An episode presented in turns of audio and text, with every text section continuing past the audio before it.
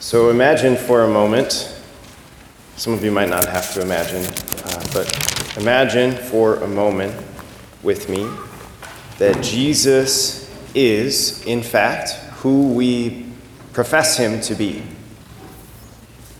the Almighty God who has existed from the beginning of time, right?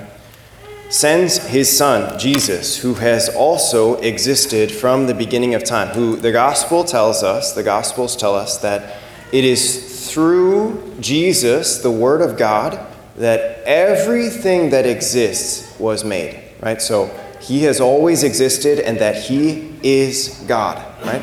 So imagine for a minute that, that this is him. That's who he is, right? And then he's preaching this sermon, right? And he looks out on this crowd, and there are thousands of people uh, where he's preaching. And he looks out in the crowd and he says, I know that some of you are hypocrites. You know, like, you hope he's not looking at you, right? You know, like, this guy, right? This is right next to me. It's, he's, right? Not me, right? Like, just to imagine letting yourself almost be like caught in fear, right? To be caught in fear that, like, if Jesus looked at my life, would, what, what would he say? Right? Because this is the thing, Jesus, we, and we know this, right? That, it, again, if he is who he says he is, then he has the ability, like, he has the ability to see beneath the surface of our lives. Right? And this is what he's getting at that we can do all kinds of things on the outside, right? But on the inside, right, he knows if we're just pretending.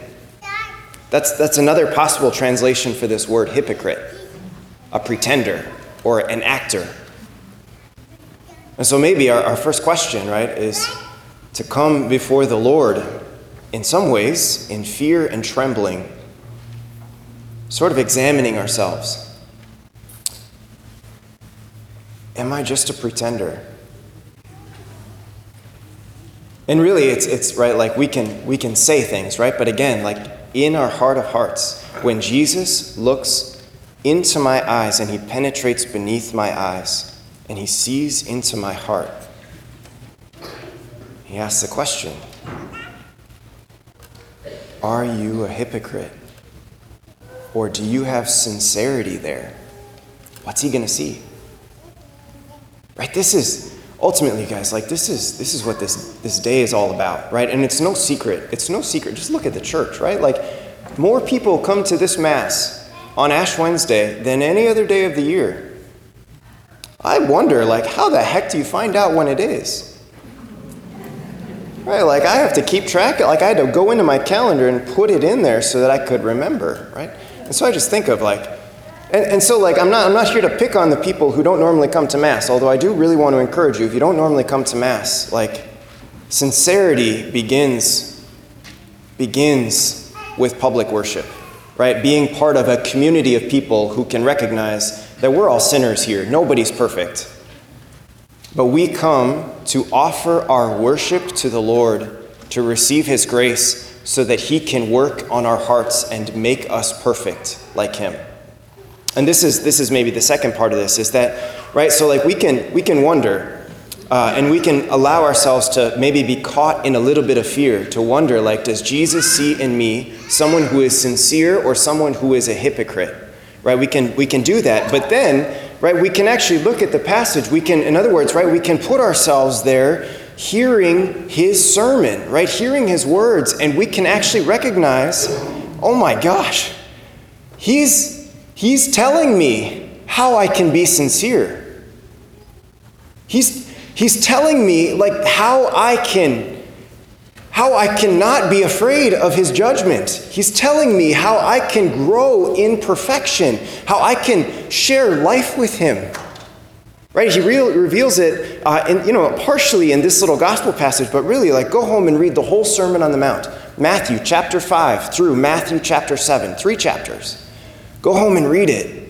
And you can actually see within that there's a really great blueprint that Jesus gives to us for how we can share life with Him and how we can behave and act as his followers. It's, it's a really, it's, it's his longest continuous sermon in the Gospels. And it just, it lays out a lot for us, which is so good. Now, this is the thing I'm thinking about, right? So if I want to be someone who is, who is not considered by Jesus to be a hypocrite, even if sometimes I might have hypocritical tendencies, right? Sometimes I don't live perfectly, but nonetheless, I can, I can try and strive to live for a life that is not hypocritical right? That is, that is not the life of a hypocrite. And so I can actually like find out what is, like, what is Jesus, what does he reveal? And I was, I was praying about this this morning, and uh, I came up with three L's, the three L's of Lent, which I guess is not one of the L's, right? That's another L. The three, so there's Lent, the first L, but then there are three L's underneath. So life, law, and love. Life, law, and love. These are all things that God has given to us. God has given to us life. You would not exist, I would not exist, if God had not given to us this gift of life. Right? Your next breath that you take in, that is a gift that the Lord God has given to you. Every breath that you take is a gift that the Lord God has given to you. Next, law. God knows. He knows that we, his creatures, have rebellious tendencies. We have a tendency to resist him and his ways. And so, in rebelling against him, we break that relationship with him. And so, he provides for us a law so that when we follow his law, he's actually saying to us that when we are faithful to him, to his laws, that we can actually share life with him, that we can stay connected to him. Right? Like Jesus, he comes and he says, A new commandment I give to you love one another as I have loved you. Right? Which ultimately points us to the cross right? He gives to us a new covenant in the Blessed Sacrament, in the Holy Eucharist. So that somehow, by His grace, by His mystery, imperfect as we are, when we who are faithful to the Lord Jesus come forward to receive Holy Communion, right, we can actually become one with Him. Like it's this, this incredible gift that I think, again, if, if we really took a minute to think about it, right, there would be this sort of I got to make a decision about whether I really believe this. Because it's so extraordinary, it's so beyond our way of being able to think. Right? That this bread and the wine really, in fact, change into the body and blood, soul, and divinity of Jesus. So that those who come forward to receive Holy Communion, who are, who are following the laws of the Lord, right, actually somehow become one with Him. Like it's it's so incredible, right? This gift that he gives to us, the best gift he could possibly give. This is a gift that he gives life, law, and love. Everything that he does for us, everything that Jesus preaches, everything that he teaches, every warning he gives, and the same with the prophets, all of the prophets that the God the Father sent in the Old Testament to give warnings, to challenge his people, every single thing that he does is for our benefit. Right? It is all because he loves us and wants us to be with him in heaven. And he gives this gift to us. And above all, he gives it in the person of Jesus, laying down his life, sacrificing everything because he loves you so much. Life, law, and love and so now we take this, right? We see what the Lord has given to us. We want to receive it, but then we need to ask ourselves the question Am I giving that back to Him? Am I giving my life back to Him in surrender? Right? Saying to Him, Lord, whatever you say and wherever you tell me to go and whatever you lead me to, I give myself to you. Or, as the hypocrites do, do you try to control things? and hold on to things and say things like, that commandment's not for me. I don't I don't have to fast today. That one's not for me. I will follow Jesus on my own terms. Right? Am I giving my life wholeheartedly? Joel says, Return to me with your whole heart. Am I giving my life to Him wholeheartedly? Or am I sort of keeping some back for myself? Life, law, right? Do I have a law for myself? In other words, we could say, have I made a firm commitment to following Jesus? A firm commitment. Have I made it that the law for me is that I will follow Jesus no matter what, and I will follow Jesus in his church no matter what? Or, right? Have I sort of, do I hang on to this thought that says, well, I could walk away at any time? I'll follow, but the next time there's a scandal in the church, I'll walk away. I'll follow, but the next time they change the mass schedule, I'll walk away. I'll follow, but if I see that person at church, well, I, am not going to come, right? Like, how is it that I have established in my heart what kind of a commitment do I have to following Jesus? Is it a firm commitment? Or is it one that maybe I'm leaving the door open a little bit, or maybe even a lot of it? And then the third one, love.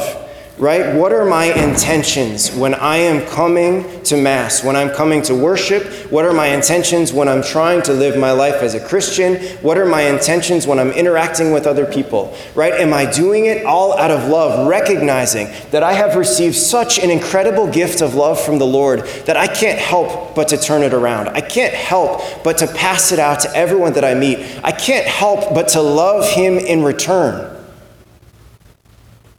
Or am I just kind of going through the motions? Right, well, I got my ashes, and that's all that matters.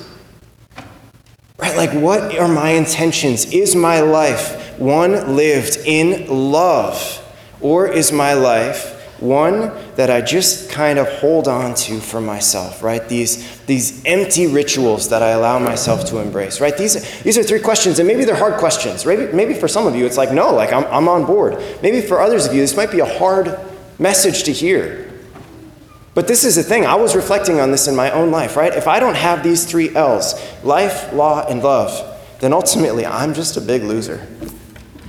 Right? And, and in the sense, the truest sense of it, right?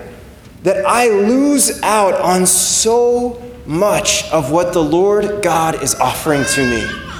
That I lose out so much on the incredible gifts that He has given to me. And so, like, I just, like, I hear this and it's like, I gotta, I gotta do this. This has to be my focus for Lent of how can I how can I give more of my life to the Lord? How can I make a firmer commitment to following Him, to living an uncompromising life, pursuing virtue, pursuing holiness, pursuing the heart of Jesus?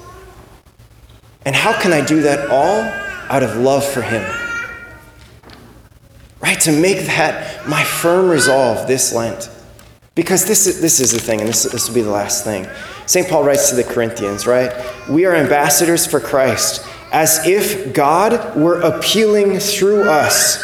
And so, working together, we appeal to you not to receive the grace of God in vain, right? Can you hear this? Like Paul, inspired by the Lord, is begging us on behalf of God to give ourselves to Him. Right? Again, think about how crazy that is. That God is begging us for our love. When it should be the exact opposite, that we should be begging Him for mercy and begging Him for love and begging Him to be patient with us. Instead, it's like this opposite thing that He is begging us to be won over by this incredible act of love and mercy. Right? Like, what? What a crazy mystery. What a crazy God that we have, you guys. I saw this is like just the big, the big invitation, right? To take the words of Jesus to heart, to take the words of the prophet Joel to heart from the Lord. Return to me with your whole heart. let's set ourselves out this Lent to really give an adequate return for all of the graces that we've received.